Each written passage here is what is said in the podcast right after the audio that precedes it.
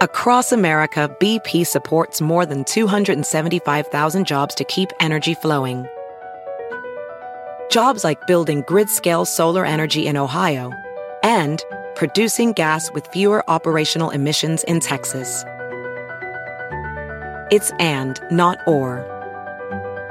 See what doing both means for energy nationwide at bp.com slash investing in America. For exclusive podcasts and more, sign up at patreon.com slash partners in crime media. This week's Law and Order Marathon winner is Tiffany. Tiffany. What the, f- what the hell is wrong with me? this week's Law and Order Marathon winner is Tiffany Griffin of Groton, Connecticut.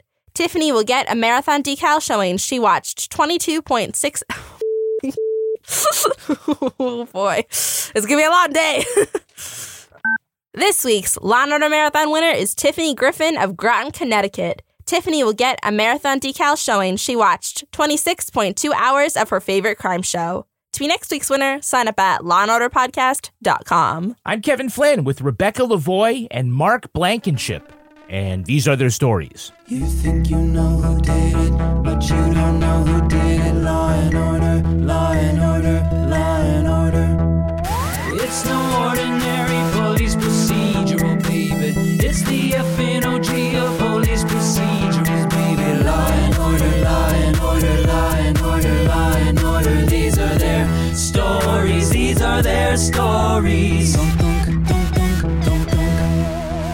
Welcome to These Are Their Stories, the podcast about network TV's most enduring crime franchise and the real life cases that inspired their shows. I'm Kevin Flynn. Each podcast will break down an episode from either Criminal Intent, SVU, or Original Recipe. And today we're looking at The Mothership, Season 11, Episode 8 Thin Ice. So we think these kids killed the coach because they weren't getting enough playing time? Hey, an NBA player chokes his coach, NHL player hits a guy in the head with a stick. How long before the kids do it? Joining me to do just that is true crime author and the host of Crime Writers On at Netflix's You Can't Make This Up podcasts, Rebecca Lavoie. Hello, Rebecca. Hi, Kevin. Thanks for having me on the program. I love having you on the program. It keeps you from complaining at dinner time that I got rid of you. Rounding out the panel is our special returning guest from the podcast Mark and Sarah Talk About Songs. It's Mark Blankenship. Welcome back, Mark. Oh, it is a pleasure to return. Thank you very much for having me. You've got a new project around songs. Tell us about that. I do. There is a newsletter that I've launched called the Lost Songs Project, in which I am recovering top 10 hits that have fewer than 10 million streams on Spotify. Huh. I'm writing about what makes them great, what made them popular at the time, and increasingly, I am interviewing the artists who made those songs. And you can find that at lostsongs.substack.com. If you like music, I hope you'll join me there. Give me an example of a song. I've done Everything for You by Rick Springfield. His follow up single to Jesse's Girl Uh-huh. rocks just as hard, unexpectedly written by Sammy Hagar. And uh, I dove into the fact that Rick Springfield is now kind of an honorary member of Van Halen. Who would have thought? Huh. Who would have thought? Amazing.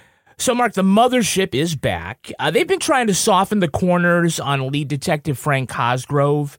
He, he was more ambiguous on his views of modern policing last season, but this year he's kind of indicating he doesn't agree with racial profiling and more problematic treatment, although he's still sort of old school cop. I like Jeffrey Donovan, the actor, a lot.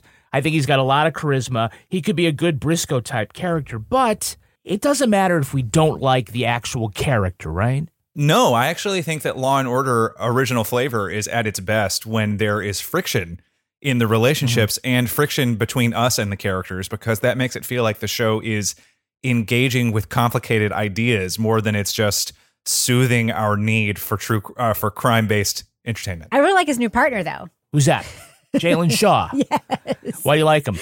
He's gorgeous. He's huge. He's a monster. so embarrassing, but that is why I like him. You like him. And honestly, he's been beautiful since he played a character named Eggs on True Blood. And any opportunity I get to see this man on my screen is an opportunity I will take, regardless of the show, the medium, the story, the time of day, what have you. I do follow Mehcad Brooks on Instagram. It's a So lot. do I. It's a Yeah. lot. It's a lot of beefcake on his Instagram. It's a lot of him standing around in clothes in front of like things. Standing around in clothes. Standing around in clothes. Oh, that's a shame. No, he knows he looks good in clothes. I'm just going to put it like that. Yeah. He knows it. So, with all this this stuff scrambled, I'll ask Mark again. Of all the franchises, which two cops are your favorite detective team? Favorite Law and Order detective team. I just love Briscoe, uh, obviously, because I'm a human being. But I love Ray Curtis's sort of stern pull up the butt moralizing and the Yeah. way that that gets chipped away and how Lenny refuses to let him intimidate him and he's i, I- I just I, I love their dynamic so much and um you know at the end they have a gruff affection for each other and i'm always here for that Did you see a shift as I did uh, between Curtis's character before and after he started dating Julia Roberts in real life? uh, well, you know, I feel like it's that whole episode with Julia Roberts where he cheats on his wife for the second time because the first time he cheats on her was with Jennifer Garner, if Yeah. you remember. Well, I'm gonna I'm gonna interject. He did not. That character, he did not he got cheat. close. I love my wife more than my own life. I betrayed her trust once, just once. But with her love and with God's help, Your Honor, would you direct the witness to answer the question? I haven't been unfaithful to her since. He let Julia Roberts' character take a shower and he walked away. He didn't. do it. Oh, okay. Well, he definitely cheated on his wife with Jennifer Garner yeah. after the execution at the end of season six. But then you're right.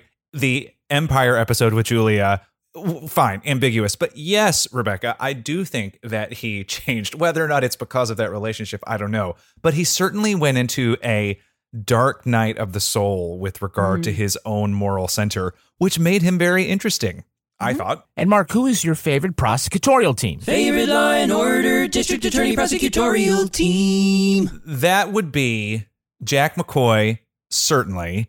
And I'm going to say, honestly, Abby Carmichael, because I think that she is just flinty and fabulous. So clearly, season nine is my uh, all time peak because all of these people are on there.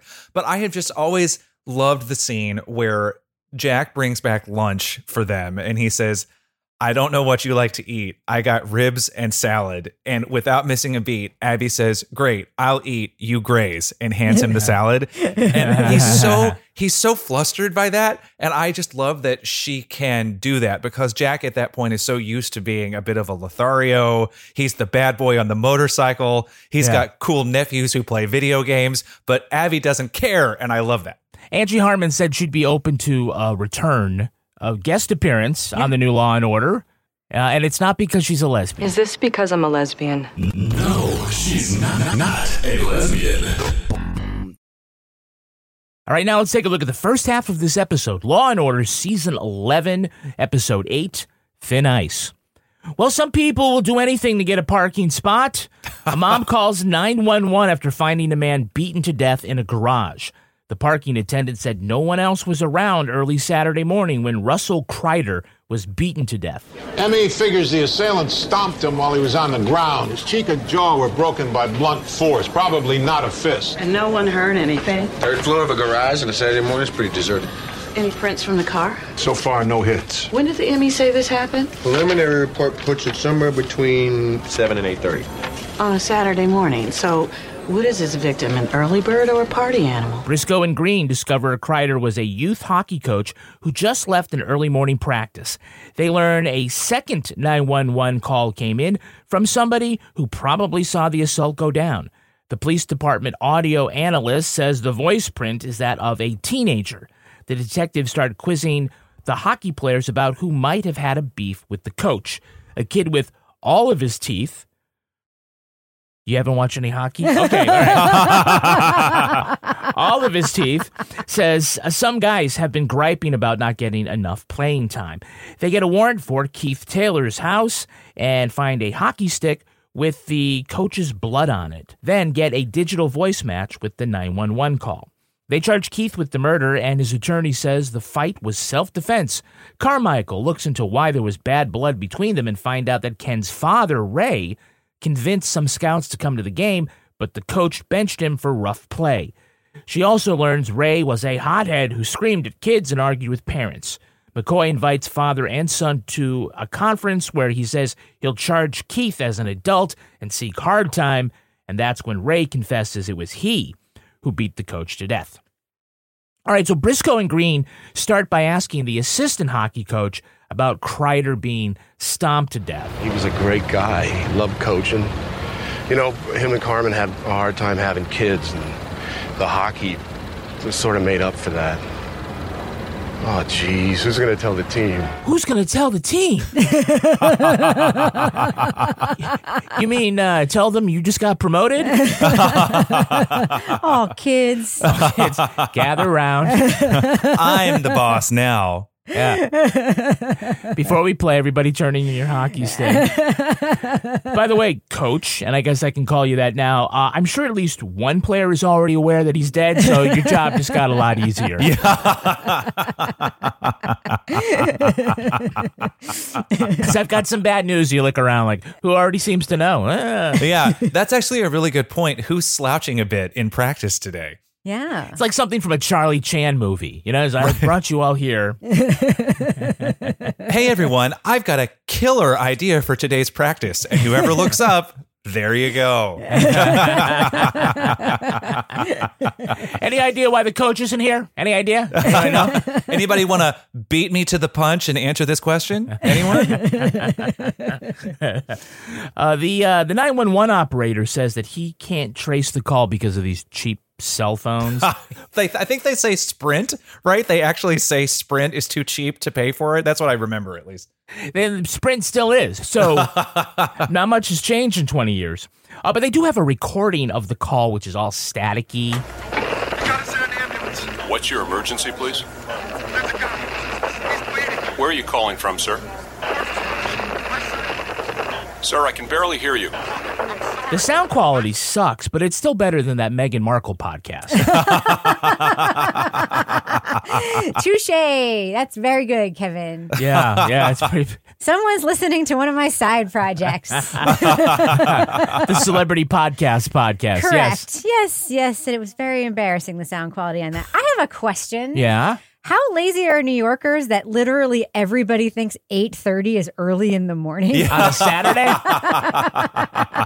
Everyone is like, Whoa. between 7 and 8.30 on a Saturday. Saturday. Wow. Whoa. You guys are some early ass risers. I'm like, what is the matter with you people? The sun is up at 8.30 in the morning. That's when I'm in bed reading The Atlantic and going through my thoughts about the week. I- I'm so glad that you mentioned the voice print that they had to get because this Yeah. episode carries one of my favorite Law and Order tropes, which is the nerdy tech person who works in the police department. There's just an endless supply of people with chunky glasses who are there always to give you curt answers to your questions about tech. And inevitably, they always say, it's an 80% match. It's an 80% match. And this guy this guy actually does eventually say it's a perfect match for the killer's voice, but I just Yeah. I always think of it as sort of like a giant empty concrete pool just filled with these folks. And then every now and then they're like, "Come on up. We got a we got a case for you." And they're like, "Okay." Anyway, I just love it when these when these people appear. Yeah, if if you're a, the police department audio analyst technician and you pull the Saturday morning shift, you're probably not that good. That's a great. He's like, I'm going to stop editing my podcast now and help you out with it. I mean, it's 9:15 on a Saturday. I'm you should be grateful I'm even here. I could be at home reading The Atlantic. exactly. what is Ross Perot up to now? Yeah, but talk about some bullshit pseudoscience. They add a bunch of filtration and processing to change the way the audio sounds. There's a guy. He's bleeding. Where are you calling from, sir? Parking garage. West Side Rink. Sir, I can barely hear you. Look, I'm sorry. West Side Rink. And they're now like, well, let's see if we can match it exactly to your voice from this professional recording studio. yes, mwah, perfect, perfect match. Horrible acting on the 911 operator side, eh? Did you hear that? What is your emergency? sir, sir. If you're the 911 operator for early Saturday morning, too, you're probably not that good either. That's right. It sounded like maybe they got someone in the casting office to do the temporary audio, and then they just never got around to fixing it. They were like, "It's all right, Jamie. Oh. Jamie's voice will do." Oh no, the the union would never let that fly. you're right. You're No. right. You're right. Well, there are three amigos who are the bullies on the team. Yes. And so these are the ones that have been complaining about the ice time. And so Briscoe and Green go to talk to the principal at their school. You know how jocks get. Like they own the world and nobody better get in their way. I was in the chess club. That's right, nerd. yeah. I also feel like they said to that actor, play it gayer. Gayer and Yeah. bitter, more gay and more bitter. Go, go, more. I don't know. He's like, oh no, there were no cheerleaders to finger bang for the chess club. All I had to do was develop a personality and a worldview. In a worldview. you know, whoever controls those four center squares controls the game. But the jocks wouldn't know about that, would they? They're too busy Yeah. having everything handed to them. They don't even subscribe to the Atlantic. yeah, they don't have to have a vibrator in their butt to know- know which moves to make. Oh man, Uh. people who don't understand the, the scandal of the day won't even get that joke, Kevin. Yeah, probably. It's a very highbrow joke. Jeez, people are going to be googling it now. What is Kevin talking about? It's not that highbrow. Well, listen, I say this as a gay man on the panel today. That actor was hilariously queeny to me, and it really felt like they said, "No, no, no, it's not stereotypical enough." Remember, you hate the jocks. I just, it was, it was great. They put your head in a toilet and flushed it in high school. That's right. Remember, just just channel that, channel that energy. okay, like remember wedgies and action. so we have a couple of hey, it's that guys. Hey, it's that guy. Can you name the actor playing defense attorney Al Archer? You mean not Ron Silver? Not Ron Silver. And here we have a 46 year old family man, a man without any prior criminal record, who savagely attacks the coach of his 16 year old son's hockey team. It's Dennis Boutsikaris. Yeah. Yes. 11 Law and Order Universe appearances for the trifecta. Most recently, he has been seen as Rich Schweikart on Better Call Saul. Yes. Has recurring roles in Billions, Quantico ER, and Batteries Not Included. Yes. Remember that movie? With Jessica Tandy. Yeah. Oh yeah. I just call him not Ron Silver because legit every time he walks on the screen, I'm like, oh, it's Ron Silver. Oh wait, no, it's not. Uh, he is often cast as villains. He was the evil CFO in Money Monster, the evil pharmaceutical executive in The Bourne Legacy, and the ultimate evil. He played Woody Allen in Love and Betrayal, the Mia Farrow story. wow. Can't really see him doing a Woody Allen impression, but all right. All he has to do is get cast as Ron Silver now. It'll be perfect. well, we've got a repeat offender. Repeat offender. Playing ringleader Keith Taylor is who? Jeffrey Wigdor. Well, he was hitting him. My dad was, and I, I grabbed him, and I, I still had my stick. And he took it and he and he hit Coach. You'll remember him from the SVU Pregnancy Pact episode called Babes. He played the culturally problematic white DJ Dizzer. He did? Yeah, you remember that? His motto was wrecking decks and getting sex. he didn't have the frosted tips in that episode though.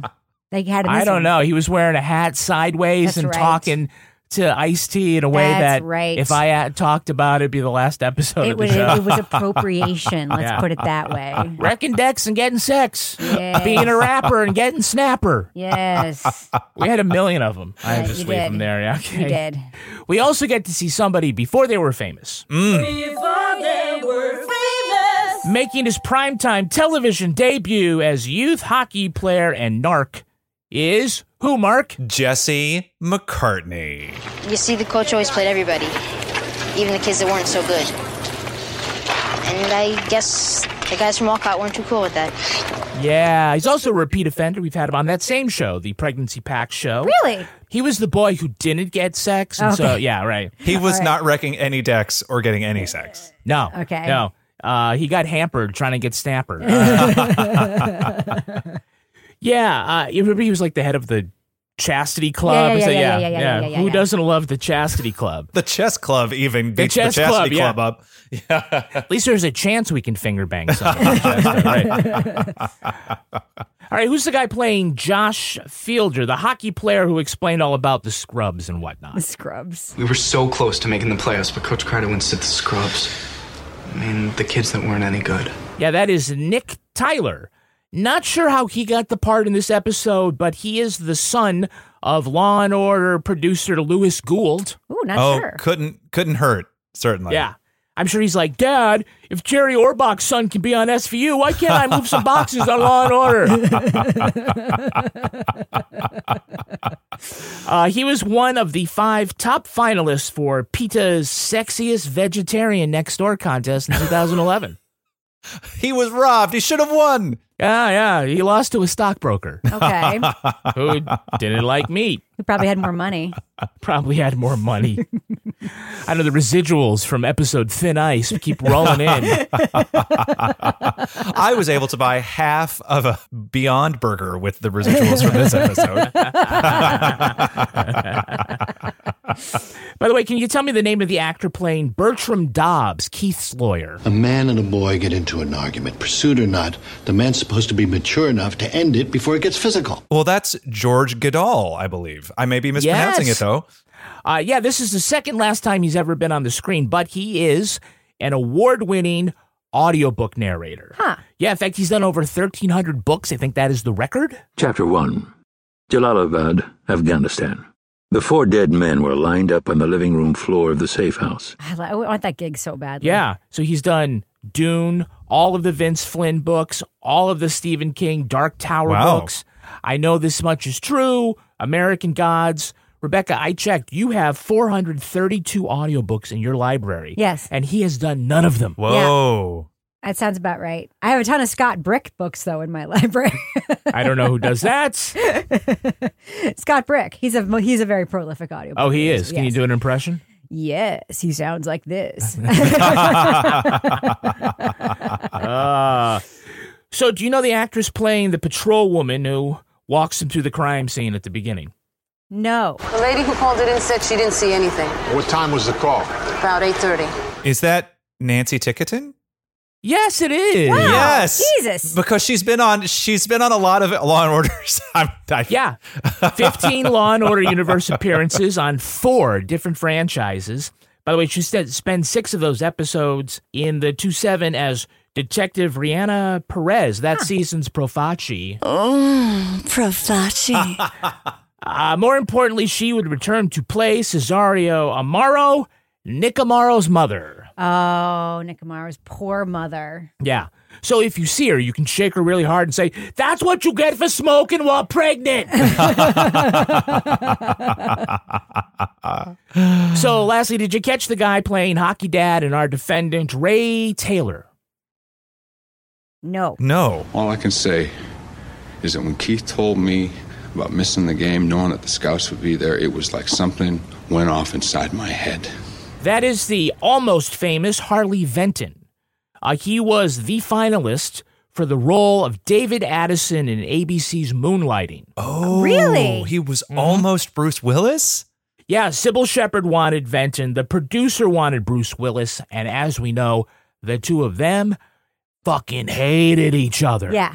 Yeah. Whoa. Oh, I love that show. The it's one of the OG will they won't they Yeah. they did and it ruined the show shows. Yeah. Well, they really did hate each other though, right? They did. Yeah, I mean like they was I read they had to measure how far apart each of their trailers was from the set and it had to be the same. Oh, man. Otherwise they'd get mad. It was uh, Wow. It was pretty intense, yeah. Yeah. But look, if if uh, you know Cybill Shepherd have his way, then Harlan E. Venton might have been the one saying "Yippee ki yay, motherfucker!" so Briscoe and Green get a search warrant for Keith Taylor's house, and they look in the closet and they find a hockey stick covered with blood on the grip. What are you people looking for? Hey, Lenny, these belong to your son? I guess. Take a look at the top of this one. What is it? My son did not do anything. Looks like it could be blood. Here's an idea: don't bring the murder weapon. home. because it's not like that there was just a little blood that you would need a microscope to see. It was like someone had taken beet juice and poured it on that thing. Like, hey, Okay, How, how expensive are these hockey sticks that you can't throw one out and go to Sports Authority and get another one? You can also, by the way, just take the tape off and retape the, the, fucking thing. It was just how expensive is the tape that they're like, no, no, your grandmother didn't survive the depression for us to waste good tape. So, like, you're just going to show up at the next practice after everybody knows the coach was beaten to death. Yes. and you've got blood all on your hockey stick. Yes. That's like Robert Redford in The Natural showing up at the game and there's blood all over Wonder Boy. Pick me a winner, Bobby. Yep. Uh, you know, these kids really aren't hockey players because their hair is too good.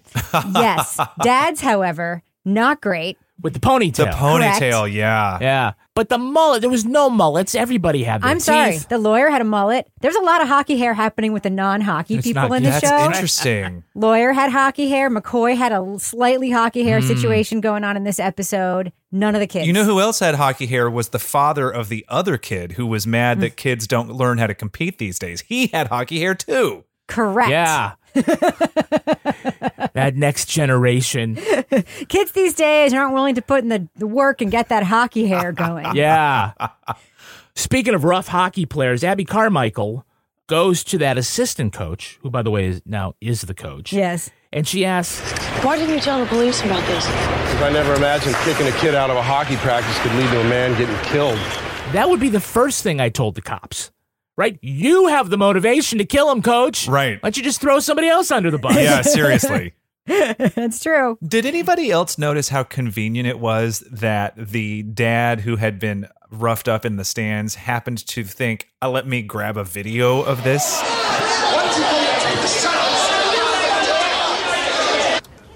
Not exactly a cover photo for Parent Magazine. I, I while I'm while I'm getting assaulted, I typically am not pulling out my my clunky camcorder to say like, let me just hold on, yell into this. I was like, he must be a libertarian. That's what they always do. They film everything. Yeah, yeah. The, the setup is that Ray Taylor got in the face of another parent because that kid like gave up a goal, and the father says, "As you said, I got the whole thing on tape," and then we see the tape, and it's shot from above the goal, and then it pans over to that father. Right. Somebody else was taking that video. Yes. Who's like, "Oh, there's some. I better get this action." Right. Yeah, and he, and he and he went to that parent and he was like, "Can I have your tape?" Yeah, that's not actually your video. Across America, BP supports more than 275,000 jobs to keep energy flowing. Jobs like updating turbines at one of our Indiana wind farms and producing more oil and gas with fewer operational emissions in the Gulf of Mexico. It's and, not or. See what doing both means for energy nationwide at bp.com slash investing in America. VR training platforms, like the one developed by Fundamental VR and Orbis International, are helping surgeons train over and over before operating on real patients. As you practice each skill, the muscle memory starts to develop. Learn more at meta.com slash metaverse impact. All right, now let's take a look at the second half of this episode. Abby arraigns Ray Taylor for the coach's murder. His defense attorney says he's going to enter an insanity plea, saying he suffers from sports rage. Evidence of a mental disease will be offered to show that at the time of the offense, the defendant lacked capacity to appreciate the consequences of his conduct. And basically, he's saying he was angry. I don't know what's worse, this or the Twinkie defense. The Twinkie defense worked. On the stand, Keith says his dad threw the first punch, then jabbed the coach with the hockey stick and kicked him while he was down. The defense's psychologist says Ray's disassociative state during the attack shows he was unaware of the consequences of his actions. McCoy asks, Well, what if he's just an asshole? On the stand, Keith says he didn't remember what happened. On cross, Jack points out that he lied to the police and was willing to let his son take the fall. At closing, the defense tells the jury it took years to recognize PTSD and battered women's syndrome, and so it will be with sports rage. McCoy says it's a weak excuse for bad behavior. The jury convicts him, and in the spirit of winning, Abby and Jack high five each other, then spray each other with champagne. Hmm. All right, well, we know that the first half of Law and Order is a murder mystery, and the second half is a moral mystery. In this case, it's more like one third murder mystery. I would say this is not a fantastic episode. When McCoy and Carmichael show up in the 15th minute of the episode, and the trial includes closing arguments for both sides, you get the feeling they wrote 39 minutes of television for 42 minutes of airtime. We also didn't get a lot of payoff to like a very important part of the story. Mm. Mm-hmm. We hear at the beginning that these three kids, Keith and his two friends, are super dick bullies. We see zero evidence of that. Keith is super nice the entire time we see him on screen. He makes the 911 call when the dude's in trouble. He cries the minute his dad starts to confess. He's like, as like clearly has a wonderful relationship with his parents. Like we get zero evidence of like any of the stuff we are told any of the time. So it's like it's like they cut stuff. I don't know if they did, only wrote that much. I feel like they cut too much, and then Oh, they they like, there was nothing to cut. "What else do we have to put in here?" I agree with you. It's a lot of missing pieces. Yeah. in my opinion. Agreed. Like that whole side plot we usually go on, like the misdirection plot, like isn't here at all. Well, also, I felt like even the way that they handled the early, early misdirection of the gate attendant was so awkward. Uh, he Yep. just, oh, I just went down to buy a lottery ticket. O- okay. I, I don't know. There was just something that was so rapidly dispensed with, and there was, I, I just, all of it felt very rushed to me. I think that's correct. I will say that I don't think they actually made a good case about quote unquote sports rage. Oftentimes in Law and Order, they'll come up with a unique uh, defense. They'll say something. I mean, there was one like saying, "Oh no, he's a racist. He has a mental illness," and they make a case for that, and you kind of understand the legal logic to it, even if you don't agree with it at all. Right. In this case, I don't feel like they really made a great case for for the rest of us going. Oh yeah, I mean they say yeah, parents get crazy out there. Yeah. They don't really kind of.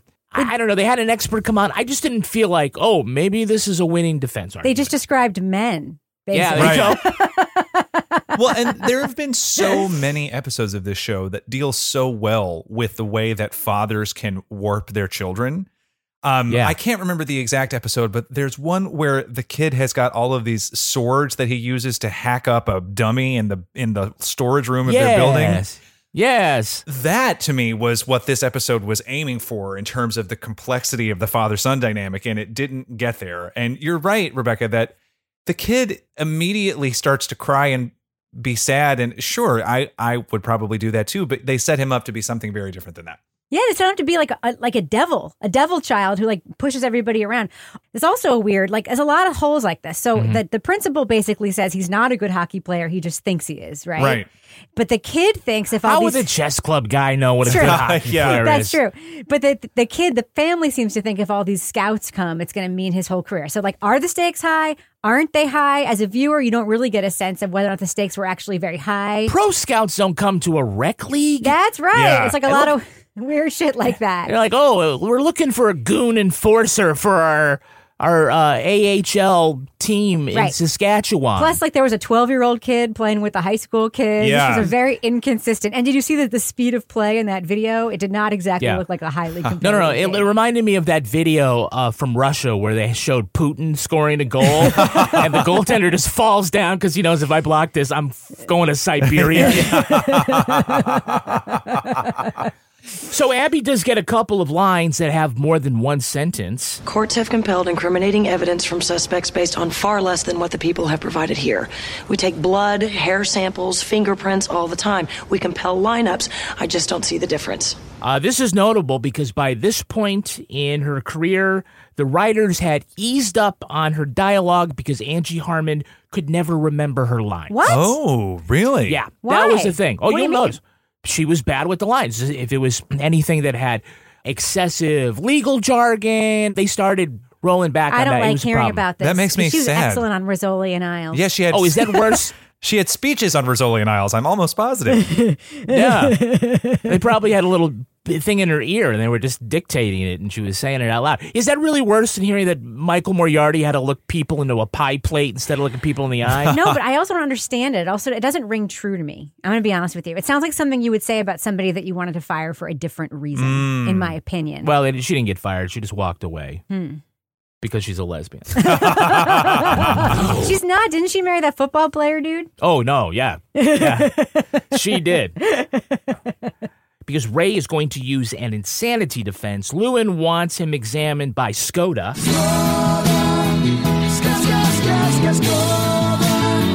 It never gets old for me. But McCoy says, Look, I don't want this trial to be about experts. I'm not going to call him. Meantime, I'm sure they bring in Officer Ira Glass to talk about the vocal print. right. Yes. Don't have the expert that everybody will know. I'll just read his report. Yeah. I actually agree with this strategy because that defense was stupid. Yeah. And if you bring up your own expert to counter that defense, you are acknowledging that there might be a defense. Oh, I think it's actually a smart thing to just say, no, we all know that that is stupid. And you're basically just describing the behavior of every cis white guy at a football game. This is really stupid. Your And Honor, will you instruct the jury that this defense is bullshit? Would you, it, it would, it would be like, it's like and when you're arguing with somebody and you're just like, I'm not even going to acknowledge that with a reply. Which works out so well in court. you know, another thing that was striking about the expert that they did put on the stand was that all McCoy had to ask was If the defendant's dissociation began after the fatal blow, would he be responsible for his crime? Yes. He'd be responsible. Nothing further. and the expert was like, "Oh." he didn't even say anything and I just think, wow, this defense attorney is not really earning his fee if he didn't think to prep that particular question before the guy got on the stand. right. Or is this a condition that is in the DSM? It's being considered. It's being by considered. me. I'm not even on the committee that's writing the book, but whatever. I'm writing a postcard. If you look on the back of this Denny's menu, you'll see that I've written out a note explaining that it should be included. he says like things like the uh, PTSD and what at the time they called a battered woman syndrome. Uh-huh. These were things that weren't identified and codified at some point, but Yep. they are now. Yes. And I thought, yeah, well, sports rage. What about CTE? Yep. At the time, Mhm. in 2000, 2001, we didn't know anything about CTE. True. And if, let's say, that Ray, you know, had gotten hit in the head several times playing hockey as a young man, might there be a defense here? Hmm. There was just an episode about that Mm. Right. on SVU. I mean, he'd have to be dead in order to, you know, diagnose it when they look at his brain, but Maybe. maybe, Hmm. maybe not. All right. That being said, he still did murder a man with a hockey stick in a garage. Yeah. that's true. Over over a hockey game being not having his son played in. I mean, come on. So in the closing scene, we have seen this a million times before. Back at the DA's office, worked so hard to see his boy succeed. Ends up having to watch it all through prison bars. Nothing like winning. they celebrate with these lead crystal glasses filled with scotch, and McCoy has one, and Lewin has one, and Carmichael is holding a pint of glass with draft beer. Yes. a pint glass. Is there a kegerator at the DA's office? That's what I was wondering. They have beer and beer glasses? HR has got to be aware of this. like the DA, like he he or she will have this thing of scotch, but you know it's like in one of those cases that look like two hardcover books. Yeah. That are kind of hidden and you open it up real careful and discreet. She just got like, all right, I went down. I went, maybe she went down to the bar, came up, said, I got my own glass. Just fill it up, like going to Dunkin' Donuts. Just fill up my own glass. I'll take it with me. Yeah. I remember she's got a mini fridge in her office, but still, that's that was something. That was a visual. I'd like to think that she has a, a steel keg with a plastic lay on it that she brought from some party. Carmichael shouldn't just be having scotch. You should be having a cigar too. Across America, BP supports more than 275,000 jobs to keep energy flowing. Jobs like updating turbines at one of our Indiana wind farms and producing more oil and gas with fewer operational emissions in the Gulf of Mexico. It's and, not or. See what doing both means for energy nationwide at bp.com slash investing in America. Ophthalmologist Dr. Strauss has seen firsthand how the metaverse is helping surgeons practice the procedures to treat cataracts. Cataracts are the primary cause of avoidable blindness. He works with a virtual reality training platform developed by Fundamental VR and Orbis International to help surgeons develop the muscle memory they need. The result? More confident, capable surgeons. And even more importantly, Patients who can see. explore more stories like Dr. Strauss's at meta.com slash metaverse impact. All right, let's take a look at the real life story that inspired this episode. It's time for Rip from the Headlines.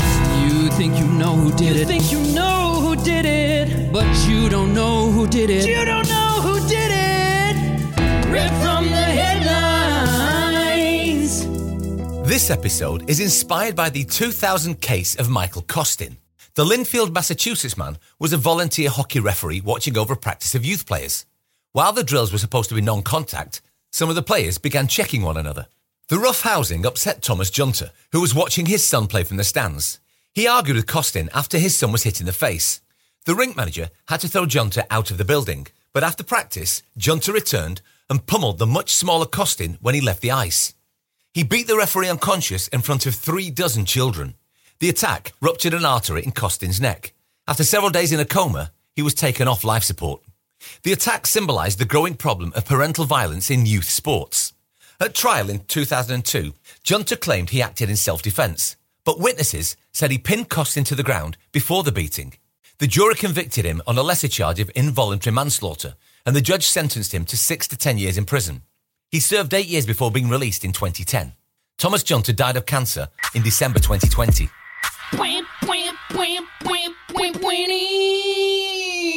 So the latest fatality in youth sports happened in Dallas in August. The brother of former NFL player Aqib Talib allegedly shot an opposing coach five times after a late touchdown at a scrimmage for nine year olds. A scrimmage, which is not even a game for nine year olds. Wow. Wow. Yeah, wow, right? That was in Texas, but I wasn't surprised at all to hear about this hockey thing and being in Massachusetts. I'm not gonna lie. as soon as it said Lynnfield, I was like, Massachusetts. yeah.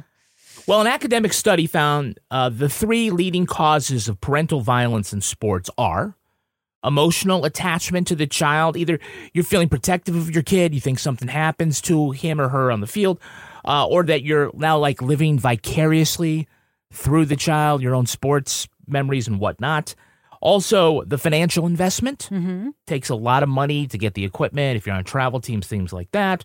And the lack of knowledge about the sport and its etiquette, about how you're supposed to behave, that kind of thing. A reason, surprisingly not in the study, being an asshole. Uh, do these ring true for you, Kevin? You are a uh, baseball umpire. Do you see this when you uh, umpire baseball? Yeah, you know, there's there is some of that. Uh, since 2018, Mark, 50,000 referees and umpires have quit officiating because of verbal or physical abuse Wow. from coaches and parents. So, can you play ball without officials? Um, I guess it becomes like Calvin Ball, if you remember that sport from the Calvin and Hobbes comic strip, which is just that there are no rules and everyone runs around as fast as they can. Well, I do kind of blame, in no small part, the culture of the sports of the sports that we created with- Mhm. within the sport. So, like fistfights in basketball are not common, but in baseball, if there's a fight, what happens? Everyone clears the bench, right? Yeah, and it's a big and nobody really throws a punch. They just kind of shove each other around, right? In hockey, though, if you can start a fight. You just go to the penalty box for five minutes and then come back out. and Right. Somebody else has a fight, Right. and you just keep going on. Right. I blame in baseball because I am an umpire, as Rebecca alluded to. Yelling at the umpire, going out and confronting the umpire is something that has been normalized Yeah. by 100 years of radio and television coverage. Yep. We think you're supposed to yell, kill the ump. Your manager's supposed to run out and argue until you get ejected. That's part of the culture, and it's yeah. wrong. Well, Billy Martin did it how many times? Like 10 million Oh, times? yeah, and then kicks dirt, and you know, Yeah. it's entertaining. Yeah, but that's isn't that the lesson that kids learn, and then they grow up, and their parents and their coaches, and they do the same thing, and they yeah, Absolutely. yeah. But can I just ask you like a sports technical question? Yeah. And this is like maybe off track.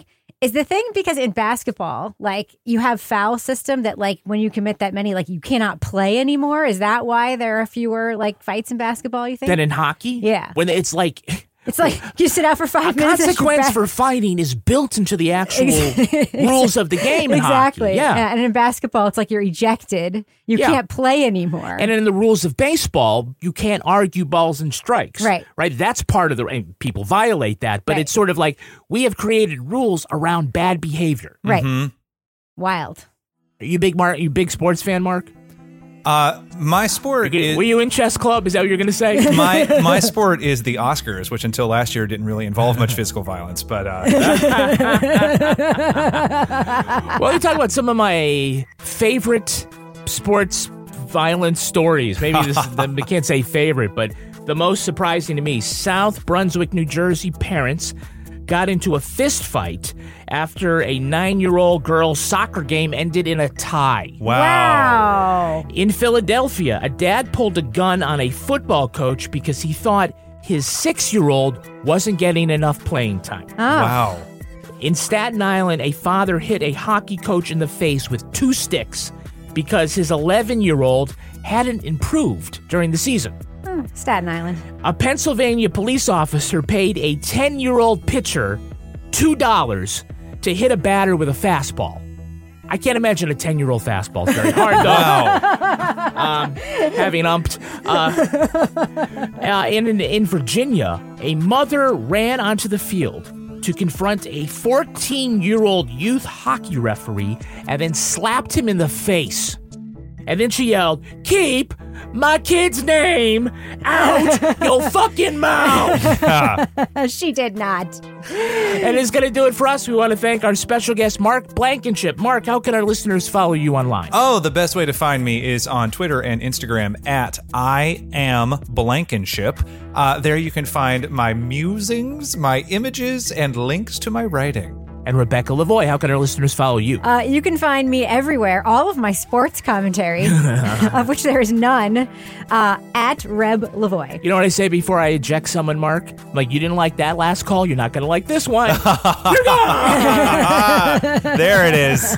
That's that. Yeah. That's that wit that we look for on the field. Uh, you can track me on Twitter at Kevin P. Flynn. You also can tweet to us at Law and Order Pod or follow us on Instagram at These Are Their Stories Podcast. Our newsreader was Cy Frater. Our theme music was composed and performed by Uncanny Valleys. Content assistance from Travis Roy. Lily Flynn handles promotions. To get ad-free episodes of These Are Their Stories a week early, sign up for Stitcher Premium. All clips in this podcast were used in compliance with the U.S. Copyrights Act fair use exemption for criticism and commentary. Go to lawandorderpodcast.com and sign up for our newsletter for a chance to be our next Law and Order Marathon winner.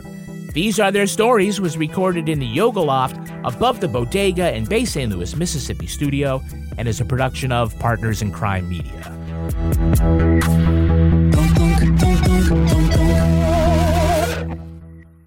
Partners in Crime Media. Across America, BP supports more than 275,000 jobs to keep energy flowing. Jobs like building grid-scale solar energy in Ohio and producing gas with fewer operational emissions in Texas. It's and, not or. See what doing both means for energy nationwide at bp.com slash investing in America.